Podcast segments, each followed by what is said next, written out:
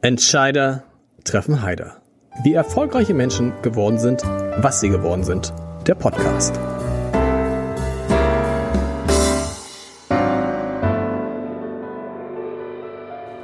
Herzlich willkommen. Mein Name ist Lars Heider und als mein heutiger Gast im Januar 2019 symbolisch den Schlüssel für die Barclays Arena erhielt, da sah das aus wie ein Traumjob und der war es für ihn auch, so viel kann man sagen, und der ist es für ihn heute. Doch, wir erinnern uns, dann kam irgendwie ein Virus, dann kam Corona und niemand, würde ich heute behaupten, war so von der Pandemie betroffen wie große Veranstaltungshallen wie die Barclays Arena, wie er da rausgekommen ist, wie der Stand jetzt ist, ob die Leute wiederkommen, zu welchen Konzerten sie wiederkommen, wie es aussieht für das Jahr 2023, ob man überhaupt genug Termine hat für all die Konzerte, die nachgeholt werden wollen. Das will ich jetzt besprechen mit Steve Schwenkglenks. Und natürlich wollen wir über 20 Jahre Barclays Arena sprechen und das Revue passieren lassen. Lieber Steve Schwenkglenks, bevor wir anfangen, ich ahne, dass du oft auf diesen Namen angesprochen wirst. Ein Name aus dem Schwäbischen. Das heißt, du kommst aus? Ich komme aus Reutlingen. Okay. Das liegt circa 40 Kilometer südlich von Stuttgart. Das weiß man. Und dann, da heißen dann alle Schwenk, da gab's die Schwenk und die Glenks und die haben dann irgendwann geheiratet? Nein. Nein, nicht ganz. Also der, der Name kommt ähm, von der Schwäbischen Alb. Und dort war es irgendwann so, dass in diesem kleinen Dorf ähm, fast alle dann Schwenk hießen. Und dann hat man sich überlegt. wie kam das denn? Na gut, okay, ja. Wie kann man, also wie kann man die Leute nach wie vor unterscheiden? Und äh, da hat man angefangen, zum Beispiel die Berufe dahinter zu hängen. Ah. Also Schwenk Müller, Schwenk Metzger, Schwenk Schuster. Ah. Und der Klenk äh, war früher auch eine Berufsbezeichnung, so ähnlich wie der Bürgermeister Schultes hieß, ähm, war der Klenk äh, eine Berufsbezeichnung, die hat man hinten dran gehängt und seitdem heiße ich Schwenklenks. Schwenklenks. Das haben wir, haben wir das geklärt. Und die Barclays Arena heißt Barclays Arena, aber sie heißt gar nicht Barclays Arena, bevor wir losgehen. Sie hieß gar nicht immer Barclays Arena. Kriegen wir beide das noch zusammen, du wahrscheinlich, die Namen. Vor 20 Jahren wurde die, das muss man nochmal für alle, die das nicht wissen, ähm, als sie vor 20 Jahren eröffnet wurde, war das für Hamburg wirklich eine Sensation, die fast noch über die Elbphilharmonie hinausging, weil ich glaube, es ist 40 Jahre in Hamburg diskutiert worden, dass man eine große Halle braucht. 40 Jahre, bis sie dann tatsächlich vor 20 Jahren eröffnet wurde. Damals hieß sie Kohlerlein Arena. Kohlerlein Arena. Dann? Das war auch mein, mein, mein ursprünglicher Arbeitsvertrag, den habe ich unterschrieben auf Kohlerlein Arena Papier. Genau. Und als ich sechs Wochen später dann angefangen habe, hing schon der neue Name äh, über, der, über der Arena-Tür und das war äh, O2 World. O2 World. Genau. Danach kam dann die Barclaycard Arena und ähm, jetzt seit, na, seit kurzem ähm, sind wir dann die Barclays Arena geworden. Wobei man sagen, da hat sich einfach der, der, der Namenssponsor nicht geändert, sondern der, der Name des Namenssponsors hat genau, sich geändert. Exakt. Genau, exakt. Richtig. Von Barclays auf, äh, von Barclaycard auf Barclays. Wie wichtig ist das, dass man so einen Namenssponsor hat? Ähm, das ist heutzutage sehr wichtig, ähm, weil so wie die, die ganze Dynamik, ähm, was, was äh, Preisentwicklung, was Kosten angeht, vor allem auch was Technik angeht. Also die Arena ist damals gebaut worden, ich glaube so um die 86 Millionen Euro. Mhm. Ähm, Ein Zehntel der Elbphilharmonie, mal ganz kurz. Ja, ja so. Und äh, dieselbe Arena würde man heute wahrscheinlich für 350 Millionen bauen. So. Okay. Und diese ganzen Preissteigerungen und die Kosten, ähm, man hat theoretisch nur zwei Einnahmequellen. Das eine ist die Vermietung der, der mhm. Arena. Das ist natürlich ähm, das, das Hauptstandbein. Und das zweite ist natürlich die Vermarktung der Rechte, die man hat. Mhm. Und dazu gehört eben als größtes das Namensrecht. Insofern ist das schon sehr, sehr wichtig, weil sonst müsste man heutzutage Mieten verlangen für die Veranstalter die das Ganze un unwirtschaftlich machen Tatsächlich, würden. also ich dachte, es ist immer so, das sei so ein nettes Zubrot. Nee. Nee, das ist schon, also das äh, nicht nur das Namensrecht, sondern alle Rechte, die man so hat, äh, das kombiniert. Was, habt du, was, ähm, hast, was hast du denn noch so für Rechte an? Ähm, man hat ja Bierpartner, man hat ah. Technologiepartner und so weiter. Alles, was bei uns sozusagen unten auf dem Briefpapier steht, ähm, oder auch die die äh, ganzen äh, Businesspartner, die wir haben. Das ist so ähnlich wie beim Fußball. Wir okay. haben jetzt nicht direkt Bandenwerbung, aber wir haben natürlich auch Werbung in unserer Arena. Und das in Summe trägt schon äh, einen ordentlichen Teil dazu bei, dass äh, so eine Arena privat wirtschaftlich zu betreiben ist. Und wie schwierig ist es dann, wenn der Name ab und an mal wechselt? Weil die Leute sagen, Moment, ich war doch eben noch in der Cola Line Arena. Äh, jetzt bin ich in der Barclaycard Arena und man denkt ja, es sind ja vier verschiedene Arenen. Also ich glaube, dass ähm, es dauert am Anfang immer einen Moment. Mhm. Das ist ganz normal, weil man gewöhnt sich über die Jahre dran. Aber wir stellen fest, dass es eigentlich nach sehr kurzer Zeit in den, in den Sprachgebrauch genau. übergeht. Und äh, insofern gibt es da eine kleine Verzögerung, ja, aber das ist in der Regel nicht so, dass die Leute nach, nach fünf Jahren immer noch glauben, äh, dass es äh, Cola Line Arena äh, noch heißt. Gibt immer ein paar Ausnahmen, ich glaube, das ist bei allem so. Viele wollen heute wahrscheinlich äh, auch noch in die AOL Arena, wenn sie, wenn sie zum Fußball gehen. Ähm, Stimmt, die hieß mal auch. So. Volksparkstadion. Ja. Das ist der, euer großer Vorteil ist, dass es sozusagen diesen äh, lange gewachsenen Namen nicht gibt, sondern dass sozusagen von Anfang an war das ein Name, der ein Unternehmen äh, beinhaltete. Das ist beim Volksparkstadion was ganz anderes. Was ich interessant fand, ich erinnere noch die Diskussion vor 20 Jahren, dass dann hieß, äh, und das machen wir nicht mit hier in Hamburg, wir nennen das einfach Arena.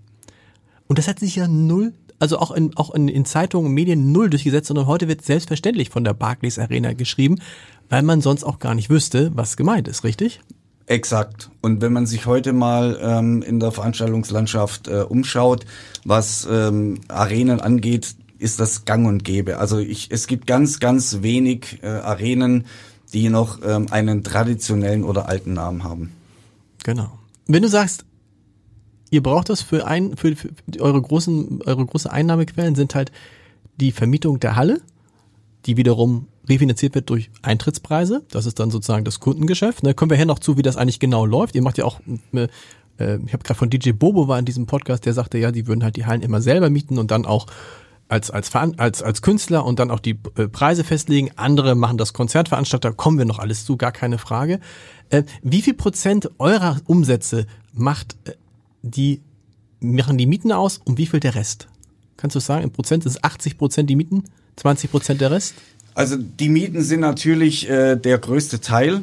Ähm, müsste ich jetzt auswendig, weiß es tatsächlich nicht, ich müsste jetzt schätzen. Ich würde sagen, zwei Drittel sind die Mieten. Zwei Drittel, also kommt ungefähr hin. Ich habe gerade gesagt, du warst ja, ich habe mir denkt, irgendwie seit 2019 bist du Chef. Ähm, du warst vorher schon 2010 Vize Richtig? Also neun Jahre Vize. Dann ist Uwe Frommholt, dein Vorgänger, gegangen. Auf Konzernebene kann man so sagen, ne? Ein, ein Stocker ist heute da, ich krieg das aber nicht, wie heißt das jetzt? Er ist, also er ist heute immer noch mein Chef. Genau. Aber er ist jetzt COO für das gesamtdeutsche Geschäft. Geschäft, genau. Und dann, und dann kamst du, und das muss ja irgendwie, ich erinnere auf dieses Bild, da gab es so eine, so eine richtige, hast du so einen goldenen Schlüssel. Ja. Dieser Schlüssel, kann man damit wirklich die Halle, also hast du einen Schlüssel, mit dem wir beide jetzt losgehen könnten und könnten die Halle aufschließen? Ja. Ich habe so einen Schlüssel, ja, aber es ist nicht dieser 30 Zentimeter das große, ist schon den wir da Aber du hast tatsächlich an deinem Schlüsselbund einen Schlüssel, mit dem kannst du dann, wenn du mal Lust hast, in die Arena, in die Barclays Arena rein. Ja.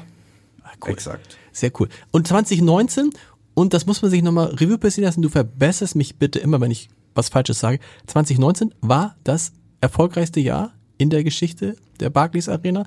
Sowohl wirtschaftlich als auch, ich sag, glaube ich, ausgezeichnet worden, auch 2019 wieder. Erzähl's besser du. Also was war 2019 für ein Jahr, um zu verstehen, wie tief der Wandel zu 2020 war? Also 2019 war tatsächlich unser äh, bis dato erfolgreichstes ähm, Geschäftsjahr. Wir hatten 147 Veranstaltungen. Das war also mit, mit auch da mit Abstand sozusagen das beste Jahr. Ähm, wir, es gibt ja immer solche, solche nationalen und internationalen Rankings. Mhm. Ähm, und dort waren wir in der Größenordnung bis 15.000 Besuchern, gibt so verschiedene Kapazitätsgrößen, ähm, unter den ersten drei weltweit, was äh, Besucherzahl und es wird dann immer in, in, in Ticketverkäufen gemessen. Ähm, ja, da waren wir wirklich ähm, unter den Top 3, was natürlich ein Riesenerfolg ist äh, für uns. Und ich glaube, das hat am Anfang auch niemand so kommen sehen. Aber ähm, das macht natürlich sehr stolz. Vor allem, weil wir auch ein relativ kleines Team sind im Vergleich äh, zu anderen Arenen. Ja, interessant, nämlich wie viele Leute, wie viele Mitarbeiter wir sind hast du? zwei, also Festangestellte sind wir 52. Das heißt, das sind die, die in der Betreibergesellschaft sind und, und sich Tag ein, Tag aus um den ganzen Betrieb mhm. kümmern in den verschiedensten Bereichen. Bei einer ausverkauften Veranstaltung arbeiten in der Arena bis zu 800 Menschen. Wow. Ausverkauft heißt, der, was, was, was, was, war die Arena, wo ihr am meisten Zuschauer zulassen könnt, konntet? Also es hängt natürlich immer davon ab. Ähm, heutzutage ist es so, dass ja jeder Künstler, der kommt und die Arena eigentlich sowieso ausverkaufen würde, mhm. ja mittlerweile noch eine sogenannte B-Stage oder, oder C-Stage hat, also mehr als eine Bühne, manchmal noch eine auf, auf, äh, auf dem anderen Ende der, der Arena. DJ Man, Bobo jetzt drei Bühnen nächstes Jahr, ne? Genau. So, und das kostet natürlich Kapazität. Genau. Aber eigentlich könnte man, wenn man das geschickt macht und eine sehr, sehr kleine Bühne hat, wie zum Beispiel beim Boxkampf damals mhm. äh, mit den Glitchkos, hat man eine, eine sehr kleine Bühne in der Mitte, kann 360 Grad spielen und äh, also 15.000 Leute würde 15 man. 15.000. Ja. Wie oft, wie, oft, wie, oft ist, wie oft ist es passiert in, die, in der Zeit, die du überblicken kannst? In diesen seit 2010, wie oft waren so an die 15.000 Leute oder war es eigentlich nur bei dem Boxkampf? Also heutzutage kann man sagen, dass bei 13.500 ungefähr so die Grenze ist, weil die Bühnen einfach entsprechend okay. groß sind oder die die Produktionen sind so aufwendig, dass man sehr viele Kamerapositionen hat. Dann muss man Plätze dahinter sperren, weil die Leute nicht sehen würden und so. Also 13,5 würde ich sagen, ist es voll. Und wenn, wenn man Konzerte hat mit, mit Center Stage oder, oder spezielle Sachen wie Boxen zum Beispiel, dann geht auch mehr. Aber bei 13,5 würde ich so generell sagen, ist ungefähr die Kapazität erschöpft. Du hast es gerade gesagt, 2019, das erfolgreichste Jahr bis dahin. Ähm, warum war das so erfolgreich, dieses 2019? Wir haben in den Jahren davor ähm, sehr viel Arbeit und dann auch ähm, Geld investiert, um die Arena auf Knopfdruck kleiner machen zu können, ah. um auch für mittlere und kleine ähm, Veranstaltungen attraktiv zu sein. Bedeutet, wir spielen heutzutage auch ein Halfhouse, nennen wir das, also mhm. praktisch nur die Hälfte der Arena. Weil das ist ja in Hamburg kein Geheimnis. Äh, es gibt so ein gewisses äh, Kapazitätsproblem. Ähm, es gibt noch die Alsterdorfer Sporthalle. Aber Mit dann, ungefähr 4000 Plätzen, ne? Ja, auch je nachdem, was, genau. was mhm. die machen. Aber dann der nächste Schritt bis zu uns ist halt eine Lücke. So, da gibt's nichts, genau. genau. Und äh, da haben wir gesagt, wir wollen auch für, für die kleineren Kapazitäten, 4, 5, 6.000, äh, deutlich attraktiver werden. Und dann haben wir ähm, uns überlegt, wie könnte das gehen. Und es macht einfach nur Sinn, wenn die Kosten, die durch den Umbau entstehen, relativ gering mhm. sind. Und heute ist es so, wir können theoretisch auf den Knopf drücken und dann fahren überall Vorhänge runter. Ähm, und dann ist die Arena plötzlich nur noch halb so, halb so groß. Warum hat man das vorher nicht gemacht? Vorher hatten wir zwei Home-Teams Sport. Darauf wollte ich kommen, genau. ja, dachte ich mir schon, ich habe drauf gewartet. Ähm, Handball, hatten, Handball und Eishockey? Genau, wir hatten Handball und Eishockey. Die sind leider beide äh, im selben Jahr ähm, ähm, ausgeschieden. Nett gesagt. Äh, ja. Ähm, und wir hatten eben das Problem, dass wir um die 60 Veranstaltungen sozusagen verloren haben. Mhm. Da war natürlich wir reden über Handball Bundesliga und DEL, ne? Also es war richtig genau, großes, das, großes, genau, großer Sport. Erste, erste Liga jeweils in beiden Sportarten ähm, und ja auch äh, sehr erfolgreich. Die Handballer ähm, Deutscher allem noch, noch erfolgreicher, genau als die Hamburg Freezers. Und das war natürlich ein herber Verlust für uns. Ähm, einerseits emotional, na klar, auch für die Fans, auch auch beide Teams war da auch so, so ein Stück weit gefühlt Familie für uns. Mhm. Sind waren ja unsere Home Teams mhm. und dann mussten wir eben gucken, wie ersetzen wir die Veranstaltung. Und so haben wir uns überlegt, äh, das geht eigentlich nur mit, mit kleineren und mittleren Veranstaltungen, weil die großen, die sind ja nicht ähm, ähm, unbegrenzt verfügbar. Das heißt, ist ja nicht so, dass ich den Telefonhörer in die Hand nehme und bei Madonna anrufe und sage, du willst du nicht auf Tournee gehen, weil ich hätte nächstes Jahr im Oktober noch einen Tag frei, wäre doch schick, wenn du mal kommst. So, das heißt, die großen sind begrenzt, also müssen wir uns überlegen, wie holen wir die Veranstaltung wieder auf? Und so kam die Idee auf mit den kleineren und mittleren Veranstaltungen. Und weil das, ist es so, weil das so gut geklappt hat, ähm, habt ihr auch nach wie vor kein Sportteam dabei? Hättet ihr gern wieder ein Sportteam da? Also in Frage kämen aktuell theoretisch die Basketballer, der wie, wie, wie heißen die jetzt? Violia Towers, ne? Richtig? also der Hamburg Tower, neuer, neuer Name, ja, siehst du? ja. Der Hamburg Towers. ähm, Eishockey gibt's nicht mehr in Hamburg auf dem Nein. Niveau. Handball ist auch wieder erste Liga, aber Genau, spielt ab und zu ab bei und uns. zu bei euch, ja, genau. spielt ab und zu bei uns. Ähm, das hängt so ein bisschen immer vom Gegner ab, ähm, weil natürlich das auch für den Handball dann Sinn macht, wenn, wenn entsprechende Zuschauerzahlen zu uns kommen. Denn ähm, unsere Arena ist einfach groß. genau. So. Und äh, das macht natürlich nur dann Spaß für alle Seiten, wenn auch entsprechende Zuschauer da sind. Aber wir haben, wie gesagt, äh, Handballspiele. Jetzt am Sonntag, also heute ist Mittwoch, am Sonntag äh, wäre ein Handballspiel. Und das ist sozusagen unser Sport. Wir haben natürlich auch, ähm, hatten wir 2019 zum letzten Mal. Wir hatten ja Handball, ähm, Europameisterschaften und Weltmeisterschaften der Damen und der Herren. Jetzt kommt ähm, auch in 24 kommt die Handball-Europameisterschaft wieder. Also wir machen nach wie vor Sport, aber wir haben nicht mehr dieses jeden zweiten Genau. Sonntag gesetzt. Was aber vielleicht auch gar nicht so schlimm ist, ne? Weil ich, ah, ich weiß noch damals, boah, dann da das Eis zu machen, das war ja sehr aufwendig, ne? Also die am Tag vorher konntet ihr, wenn die, wenn die Freezers gespielt haben, konntet ihr eigentlich am Tag vorher die Halle mehr oder weniger kaum gebrauchen. Ja, sehr hoher Aufwand äh, im Umbau. Ähm, beim, Eishockey, beim Eishockey war es immer eben die, die Eisaufbereitung und der komplette Umbau mit den Banden, mit, mit dem Glas außenrum. Beim Handball ist es so, da müssen wir den Parkettboden verlegen. Ähm, jeder, der schon mal bei sich zu Hause Parkettboden verlegt hat, weiß ungefähr, wie das funktioniert. Ähm, wir machen die komplette Fläche in sechs Stunden ähm, Wow. im Aufbau und ähm, dreieinhalb, vier Stunden im, im Abbau.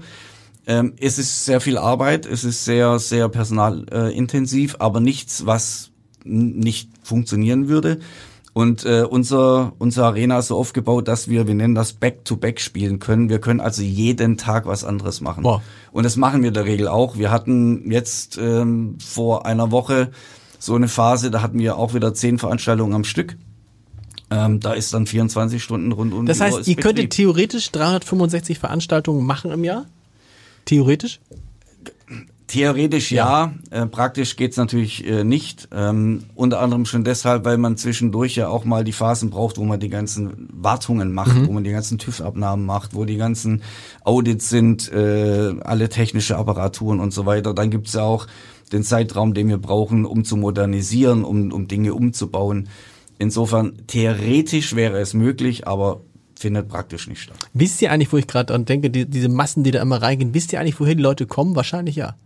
Wie viele Prozent davon eigentlich aus Hamburg kommen, aus Schleswig-Holstein, aus dem Rest des Landes? Also wir wissen das nicht wirklich, sondern es weiß der Veranstalter, Okay. weil der Veranstalter, so ist es zumindest in den in den aller, allermeisten Fällen, die Tickets verkauft und somit auch weiß sozusagen, wo seine Gäste herkommen oder wo, wo er die Tickets hinschickt. Okay. Also, wir haben 2019, du fängst an, dann kommt Corona. Da musst du mal kurz, ich will das gar nicht zu, weil man hat die Schnauze voll von Corona, aber wir müssen es einmal, um, um zu verstehen, auch was Ja. jetzt danach kommt. Ähm, wie war das 2020, 2021? Was, es gab quasi nichts mehr bei euch. So kann man es, glaube ich, in kurzen Worten zusammenfassen. Genau, es, es ging noch so ein bisschen verhalten los, äh, wo es dann hieß, äh, ja, ähm, da müssen wir jetzt mal gucken, wie wir unseren Betrieb anpassen müssen. Mit Einlasskontrollen, Kontrollen, Mhm, wie stimmt. man, wie man auf, auf äh, Corona testet und so weiter. Und das ging dann aber sehr schnell, dass es dann irgendwann hieß, ich glaube, das war der 8. März, ähm, keine Veranstaltung mehr erlaubt. Einstellung des Betriebes. Sozusagen Berufsverbot für uns. So war's. So, genau. Und ich weiß noch wie heute, wir haben gerade angefangen, die drei Fragezeichen, zwei ausverkaufte Shows ähm, aufzubauen. Auch irre, ne? Zwei. Ja. Da sind auch, sind denn da 12, 13, 14.000? ja, Ja. ja, ja, ja, ja. Oh. Ähm, und das war ein, also war Aufbautag, ein Tag vor der Show, äh, und dann musste man praktisch absagen. Und ich jetzt im, im Rückblick glaube ich, dass es sehr gut war, dass viele und äh, mich eingeschlossen der Überzeugung waren, ach in drei Monaten, Ja. in drei Monaten ist das wieder vorbei. Stell dir vor, jemand hätte gesagt, die nächsten zwei Jahre geht gar nichts. da, da, das ist unvorstellbar. Ja. Das wäre unvorstellbar gewesen, weil wir haben schon gesagt, ah, die drei Monate, das bekommt man irgendwie hin. Da müssen wir jetzt alle mal uns zusammenraufen. Da, da gemeinsam rein, gemeinsam raus, das kriegen wir alle zusammen hin. Wenn man uns damals gesagt hätte, du darfst zwei Jahre lang keinen Betrieb mehr machen. War das so? Habt ihr gar nichts, ich hab's gerne, habt ihr gar nichts zwischendrin gehabt? Nein. Doch, äh, also Klein- wir haben nichts, nichts Normales Das gehabt, meinte sagen ich, wir so, genau. genau. Wir haben teilweise Testevents gemacht, äh, die auch vom Fraunhofer Institut dann wissenschaftlich äh, begleitet worden sind, um zu gucken, was machen denn die Aerosole so in der Arena? Mhm. ähm, wie ist das mit Masken? Wie ist das mit Abstand? Ähm, und dann haben wir, da gab es ja Zeiten, da durften wir 750 Gäste reinlassen. Oder waren es 650? Ich weiß gar Ja, nicht. ich glaube, ich glaube 750 waren es, genau. genau. Und die Elfi auch. Genau. 2200 auf der einen Seite, Ja. 15.000 auf der anderen, Ja. aber die Kapazität war dieselbe. Ja. War auch schon für niemanden eigentlich einleuchtend. Das haben wir teilweise gemacht und als es dann soweit war, dass man gar nichts mehr machen durfte, dann haben wir gesagt, ja, wir müssen auch ein bisschen was für die, für die, die ganzen Mitarbeiter, die auch bei den Dienstleistern sind. Wir müssen das Ganze ein bisschen am, am Leben halten. Damit die auch wenn Leute man- bleiben. ja, und dann damit damit auch was was zu tun ist, damit damit es Aufgaben gibt. Ähm, und dann haben wir wir haben alles Mögliche gemacht von von äh, Charity-Konzerten, wo 300 Leute im Publikum saßen, aber irgendwie zwölf verschiedene Bands und Künstler aufgetreten sind. Ähm, es gab ein Konzert, das nur gestreamt wurde. Ähm, wir haben aus der Arena äh, Weinproben äh, ähm, äh, gestreamt. Äh, also wir haben a- ein paar sehr nette Sachen wirklich gemacht, auch zu, zusammen mit Partnern. Aber natürlich nichts, was auch nur annähernd irgendwas aufgefangen hätte oder vom finanziellen äh, ganz zu Ganz schweigen. Wie du als dann der Chef, der neue Chef, Mhm. wie hast du dann die Stimmung in, bei deinen Leuten aufrechterhalten? Als die dann merken, oh stopp, drei Monate sind um, vier Monate, fünf Monate. Und man merkt ja auch dabei, da hab ich, musste ich manchmal an, an, an euch denken, so, weil man hatte den Eindruck, es, es wurde über viele Menschen gesprochen und über viele Branchen und so, aber es war immer klar, gut, die großen Hallen machen nicht auf. Egal was passiert, die großen Hallen machen nicht auf. Also, ihr wart tatsächlich die Letzten in der Reihe. Genau, die ersten zu, die letzten auf. Genau. Ähm, das waren sehr, sehr schwere Zeiten. Ähm, zum einen emotional, weil man natürlich merkt, dass die Mitarbeiter jeden Tag mit einer gewissen Angst ähm, am Arbeitsplatz sitzen, weil sie ja selber wissen, okay, wenn wir jetzt hier weiterhin keine Veranstaltung machen, ähm, was passiert denn dann mit mir? Und das ist natürlich äh, n- n- eine existenzielle Angst. Ähm, und bei unseren Mitarbeitern ähm, war es so, da wir ein kleines Team sind, glaube ich, dass wir einen recht direkten Draht haben. Und letztendlich meine Bürotür, meine Bürotür ist in der Regel auch immer offen. Ähm, jeder kann zu mir kommen. Und wir, oder ich versuche auch immer, wir haben einmal im, in der Woche so, so ein, so ein All-Staff-Call oder Meeting vor der Pandemie, wo wir uns alle zusammensetzen und ähm, jede Abteilung so erzählt, was, was ansteht. Und ich dann auch eben erzähle, was denn das Geschäft gerade macht, was die Themen sind, die ich auf dem Schreibtisch habe, was mich so bewegt. Und da war es natürlich das aller, allerwichtigste Ziel ähm, für, für mich und auch, auch für die Abteilungsleiter und auch unsere Kolleginnen und Kollegen in, in Berlin und unsere Deutschlandführung, Arbeitsplätze halten. Absolut. Und zwar alle. So, das war sozusagen das oberste Ziel. Und hat funktioniert? Das hat, das hat funktioniert. Wir haben ähm, alle Arbeitsplätze erhalten. Da hat natürlich Kurzarbeit ähm, ist natürlich Absolut. ein absolut äh, mit der wichtigste Punkt im Vergleich zu unseren. Wir haben ja auch Arenen im Ausland überall. Ähm, und die hatten eben diese, diese Hilfen nicht, da war das bei weitem schwieriger. Ähm, aber wir haben alle Arbeitsplätze erhalten. Wir haben auch versucht, ähm, die, die Mitarbeiterinnen und Mitarbeiter zu beschäftigen in der Zeit. Das heißt Fortbildungen. Wir haben zum Beispiel alle ähm, äh, Mitarbeiterinnen und Mitarbeiter, die im Bereich äh, Eventmanagement und Produktionsmanagement sind, sind alle ausgebildet worden äh, zum Beauftragten für Infektionsschutz und Hygiene.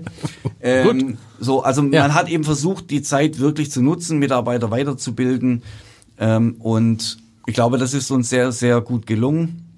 Und wir haben dann tatsächlich auch während der Pandemie noch angefangen, in größerem Umfang äh, neu einzustellen, weil wir eben gesehen haben, alles wird ja verlegt. Das heißt, es kommt ja irgendwann. Genau. So. Und darauf müssen wir uns vorbereiten, weil wenn ich bisher 144 Veranstaltungen gemacht habe und jetzt äh, denke, ich mache 180 Veranstaltungen, dann reicht einfach das Personal nicht mehr aus. Und deshalb haben wir noch während der Krise angefangen, ich glaube, zwölf ähm, neue MitarbeiterInnen einzustellen. Und ja, die haben wir dann auch integriert. Sie sind jetzt alle da. Ähm, es läuft es, es ging wieder so für eine kurze Zeit so ein Ruck ähm, durch alle ähm, Bereiche und alle dachten sich so, wow, das haben wir jetzt äh, hinter uns gelassen. Ja, dann kam das nächste.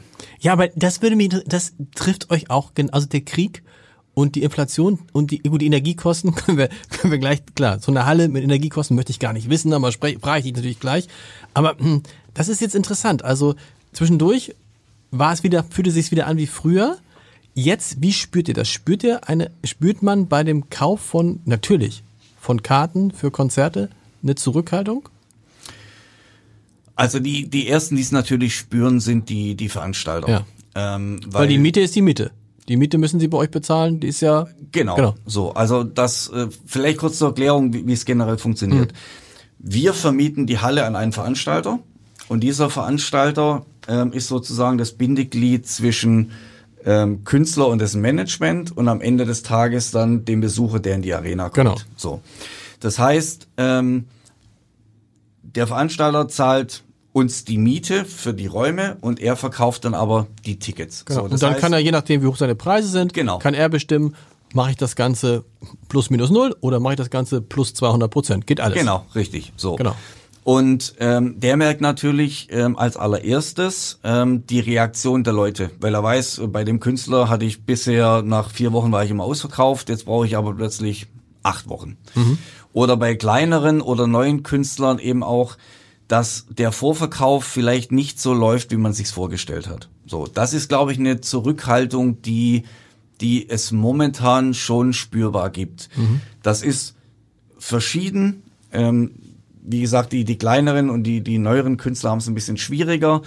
Ähm, wenn, ich sag mal, Superstars ähm, nach Hamburg kommen. Jetzt Robbie die, die Williams, sind, genau, Robbie Williams dieses sind, Jahr ist schon ausverkauft ja, wahrscheinlich. Ja, die, die, genau, die sind ausverkauft. Okay. Ähm, und da merkt man sicher bei den, bei den auch kleineren oder neuen Künstlern. Will, aber mich würde eine Sache interessieren, weil ich das oft mit Leuten bespreche, die Theater machen. Mhm. Ähm, die sagen, ja, Corona ist jetzt ja gefühlt vorbei. Es gibt immer noch eine, aber kleine Zahl von Leuten, die nicht kommen, weil sie Angst vor Corona haben und von mhm. Angst vor Ansteckung haben. Ähm, und ja, es gibt welche, die jetzt nicht kommen, weil sie das Geld zusammenhalten müssen. Aber im Theater haben sie das viel größere Problem und Phänomen, dass sie sagen, offensichtlich gibt es eine große Zahl von Menschen, die ihr Leben verändert haben wo dann sozusagen dieses Weggehen irgendwie auf einmal durch diese zwei Jahre Corona und wenn man sich dann selber hinterfragt, stellt man das bei sich selber ja auch fest, die erstmal wieder lernen müssen, wegzugehen und darunter leiden wohl vor allem die Theater. Wenn ich mir jetzt Konzerte angucke, ist das sehr, äh, sehr unterschiedlich, oder? Da gibt es Künstler, die sagen, für mich, also früher bin ich vor 4000 Leuten aufgetreten und heute ist 2000 das neue 4000. Ist das, erlebst du das genauso? Ist, also hat sich da, hat sich sozusagen an der Art der Menschen wegzugehen was verändert? Oder also, trifft euch das nicht so, weil ihr ja ganz oft, ganz oft sehr viele junge Leute äh, habt. Äh, für, bei, den jungen, bei den großen Popkonzerten sind ja junge Leute und die gehen halt nach wie vor aufs Popkonzert. Also es ja und nein. Ähm, das, das, ich fange mal an bei, bei der Struktur der, der Besucherinnen mhm. und Besucher, die zu uns kommen. Wir haben glaube ich, ein sehr, sehr diverses Programm. So, das bedeutet, für das uns gibt's, für, für, uns, bei uns gibt's eigentlich für jeden was. Von Sport, Klassik, äh, äh, Show, Rock, Pop, also jedes Genre ist, mhm. ist eigentlich ähm, Hörspiele. Äh, ist, genau, Hörspiele. auch das ähm, kann man bei uns äh, ähm, äh, erleben. Und die Haupt, die Hauptaufgabe, glaube ich, ist von diesen, von diesen ganzen Veranstaltungen, dass die, die Menschen dieses gemeinsame Erleben brauchen. Genau. Und deshalb gehen sie auch nach wie vor aus dem Haus. Also wir selber merken nicht, dass Menschen plötzlich sagen, naja, für, früher fand ich Konzerte ganz toll, jetzt irgendwie mh, hm, weiß ich hm. nicht so. Ähm, aber ich glaube, das, das liegt auch daran, dass wir eben in der Regel Konzerte oder Shows haben von Künstlern, die man kennt. Weil genau. Da überlegt man sich, da sagt man, den will ich jetzt sehen. Boom. Genau. Es sind eben die Großen und die Bekannten, weil sonst wären sie nicht in der, bei uns in der, in der Arena, genau, sondern ja. würden sie wahrscheinlich in kleineren Locations spielen. Das heißt, die, die zu uns kommen, haben so eine Strahlkraft, dass, dass die Leute eigentlich drauf warten. Genau. Sie wollen die endlich wieder sehen. Und deshalb, also diese Zurückhaltung spüren wir nicht. Und ich glaube auch, dass ich dass ich die, dieses, dieses Bedürfnis in der Gemeinschaft schöne Momente zu erleben, Absolut. das hat sich meiner Meinung nach, glaube ich, nicht verändert. Gibt immer ein paar Ausnahmen, aber das ist wichtig, das ist auch wichtig für die Gesellschaft ähm, und das wollen die Leute und ich, ich sehe es da, wenn die vor der Tür stehen oder ich stelle mich sehr gern nach Konzertende an die Auslässe, mhm. weil da kriegt man ungefiltert das Feedback der Menschen, Absolut. die jetzt gerade gehen. So und dann kann man zuhören und dann dann sagt sie zu ihm, auch Schatz, vielen Dank für die Tickets, war eine super Idee, war ein ganz toller Abend, äh, vielen Dank. Und in dem Moment weiß ich sozusagen, wofür wir das Ganze machen, dass wir die die Gäste für für drei vier Stunden aus ihren Sorgen rausholen, dass wir ihnen die, die, die Ablenkung geben, dass sie mal abschalten können, dass sie, dass sie ihren Akku wieder aufladen können. Ich glaube, das ist ein Teil, den wir leisten für die Gesellschaft. Und jetzt gab es immer die Diskussion, wer ist denn jetzt systemrelevant oder nicht. Ich bin nach wie vor davon überzeugt, dass, dass Kultur und das, was wir machen, für die, die, die Gesundheit der Gesellschaft und für das Zusammenleben essentiell Absolut. ist. Und deshalb finde ich, ist das auf jeden Fall systemrelevant. Absolut. Ähm, Du hast es gerade gesagt, ihr wart auch damit beschäftigt, unfassbar viel hin und her zu schieben. Und das, äh, wenn wir jetzt auf das Jahr 2023 gucken, gibt es überhaupt noch irgendwelche freien Termine?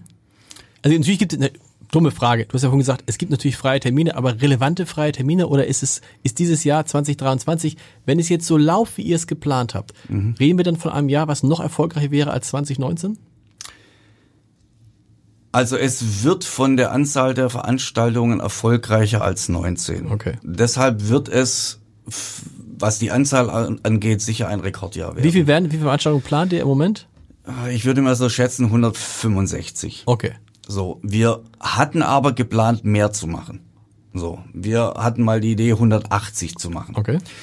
Ähm, was, was man momentan sieht, ist einfach dieses, dieses Problem auf der, auf der einen Seite, Personal zu bekommen. Mhm. Also ganz, ganz viele Tourneeproduktionen bekommen einfach nicht genügend Personal.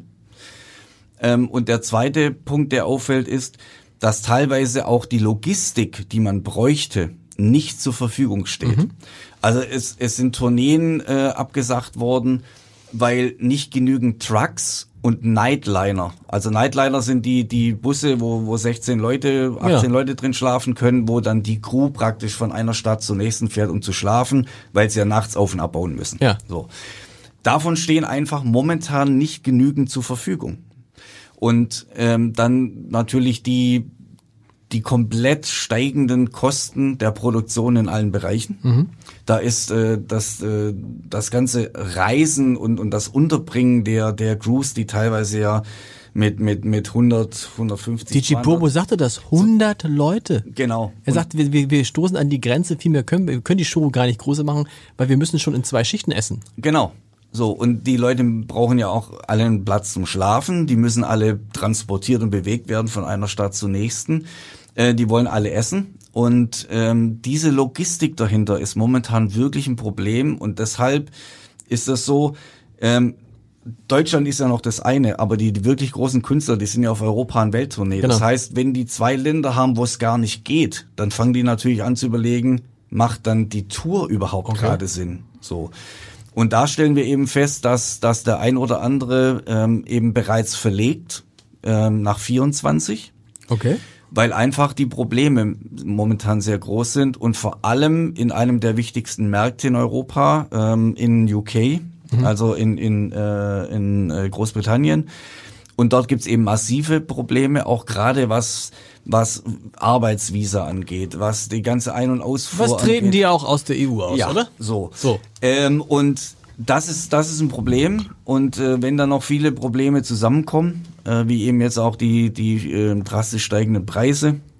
Und auch alleine, ähm, ich habe mich neulich mit einem Veranstalter unterhalten, der sagt, wenn man sich überlegt, was er für Benzin und Diesel mittlerweile Stimmt. mehr bezahlen muss als, als noch äh, 2019, ähm, dann ist das ein Riesenproblem, weil wir haben ja, wir, wir spielen auch in 23 noch Veranstaltungen, die eigentlich mal für 20 geplant waren. Dann wurden die von 20 nach 21 verschoben, weil man dachte, naja, Corona Klar. ist ja in einem Jahr wieder rum. Dann wurde es in 21 wieder verschoben ins erste Quartal in diesem Jahr.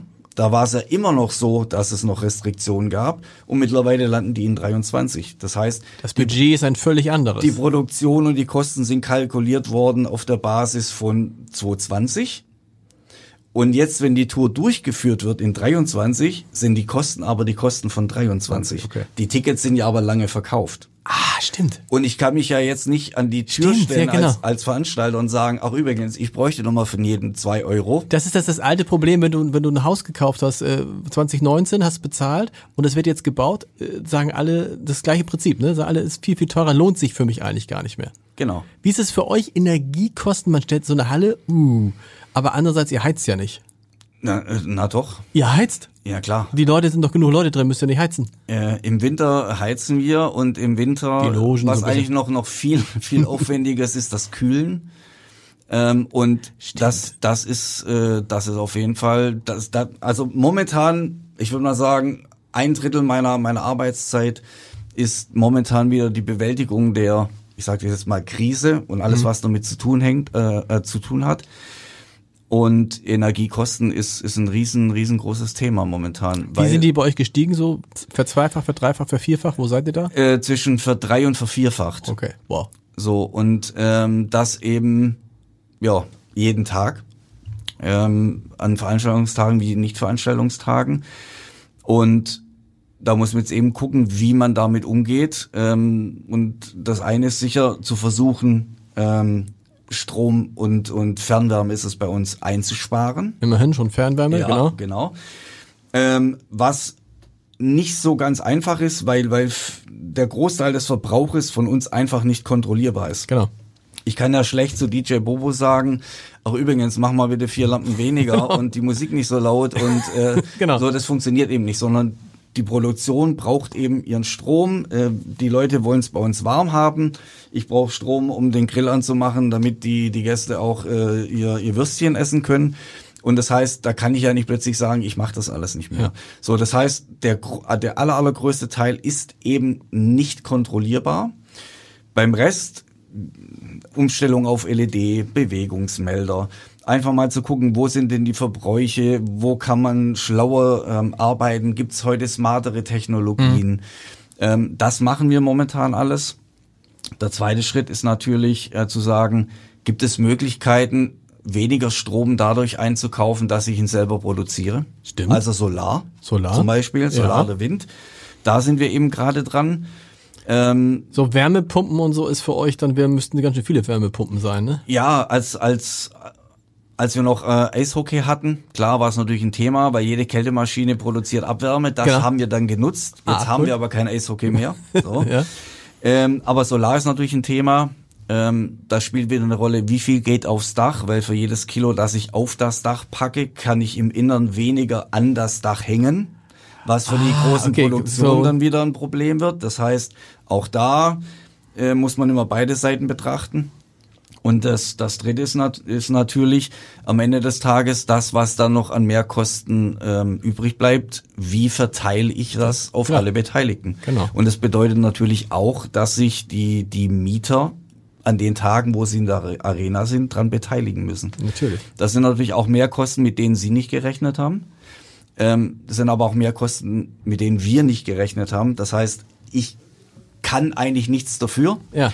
Ähm, und sie sind da. Wir müssen gucken, äh, alle gemeinsam, wie wir, wie wir auch die Krise meistern. Und das sind Gespräche, die wir gerade führen mit den Veranstaltern. Ähm, ich glaube, dass wir sehr gut deren Bedürfnisse verstehen.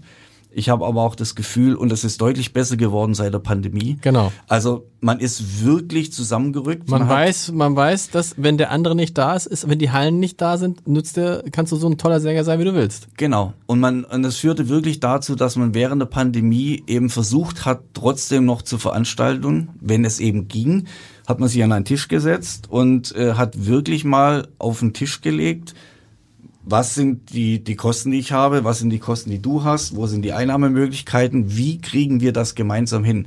Die Gespräche hat es vorher nicht gegeben. So. Verständlich. Weil man saß ja immer auf verschiedenen Seiten des Tisches. So, und da saß man dann plötzlich eigentlich auf derselben Seite. Und ich, ich habe das Gefühl, dass sich dieses bessere Verhältnis und Verständnis immer noch hält.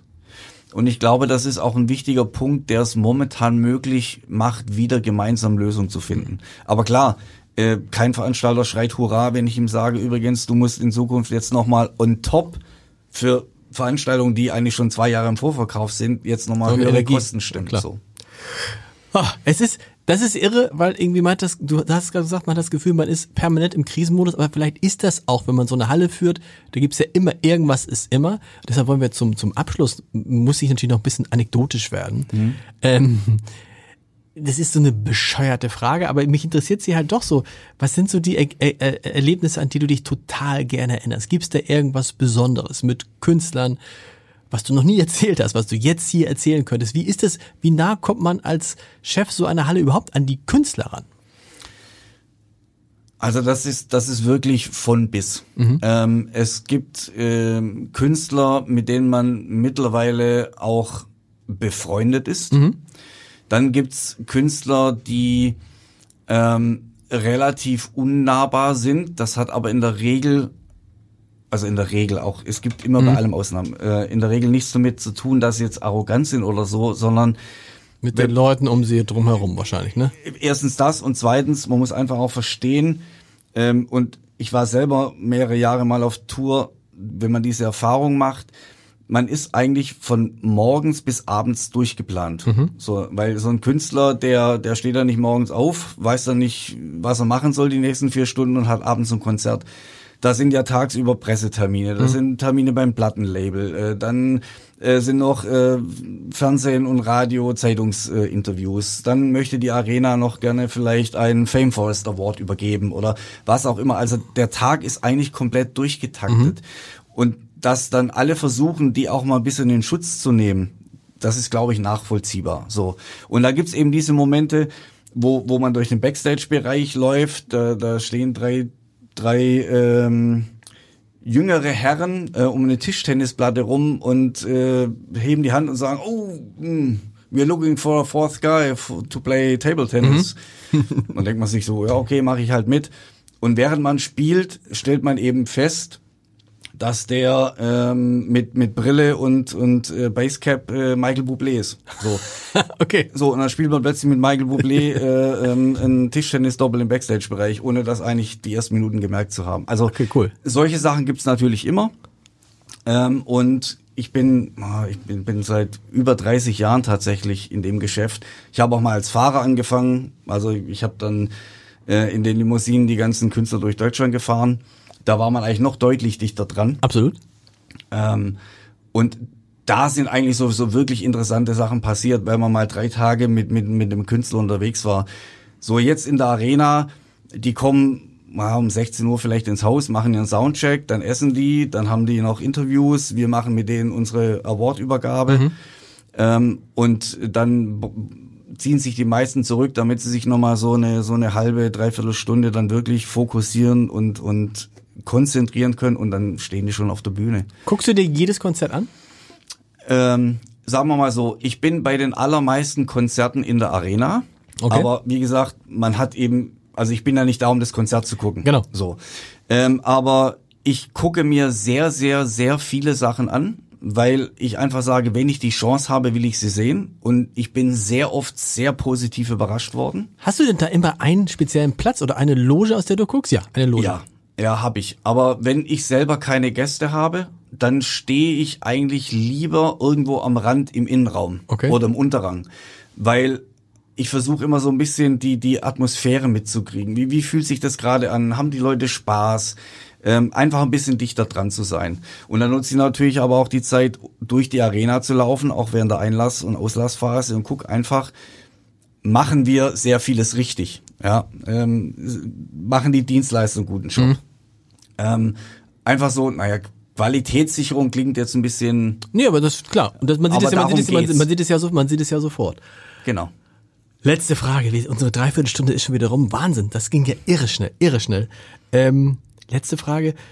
Blick auf 2023. Die drei Dinge, auf die du dich am meisten freust. Die drei Ereignisse, Konzerte, Shows. Ist vielleicht blöd, weil man ja kein, aber äh, sagen wir es mal, du freust dich auf alles, haben wir jetzt mal äh, Haken hinter, aber gibt's drei, wo du sagst, wow, das ist was, oder, oder wo du jetzt auch den Hörern sagst, Leute, guck mal, da sind drei Sachen, vielleicht habt ihr die gar nicht auf der Spur oder da ist was Tolles und was kannst du da empfehlen? Also ich glaube, in, äh, im nächsten Jahr ist das Schöne, dass wir noch ein bisschen äh, variabler sind. Mhm. Äh, natürlich äh, gibt's große Namen, so die gibt's immer. Ich sag mal, Robbie Williams, ähm, da freuen sich, glaube ich, die die Jüngeren genauso wie die Älteren. Alle. Ähm, das ist natürlich so ein Highlight. Ähm, worauf ich mich aber fast noch mehr freuen würde als auf eine Veranstaltung, wäre der Tag, wo ich vor mein Team treten kann und sagen könnte, hey, ich bin jetzt nicht mehr Krisenmanager, ich kann jetzt wieder Geschäftsführer sein, ja. weil Corona ist irgendwie zu Ende und übrigens, äh, es ist auch wieder Frieden. Ja. Ähm, und die Energiepreise gehen wieder zurück und wir können jetzt einfach wieder anfangen, ganz normal unsere Arbeit zu machen. Das wäre eigentlich so der Moment, wo ich so sagen würde, das wäre der wichtigste Tag für mich in 23. Und das war ein schönes Schlusswort. Vielen Dank. Sehr gern.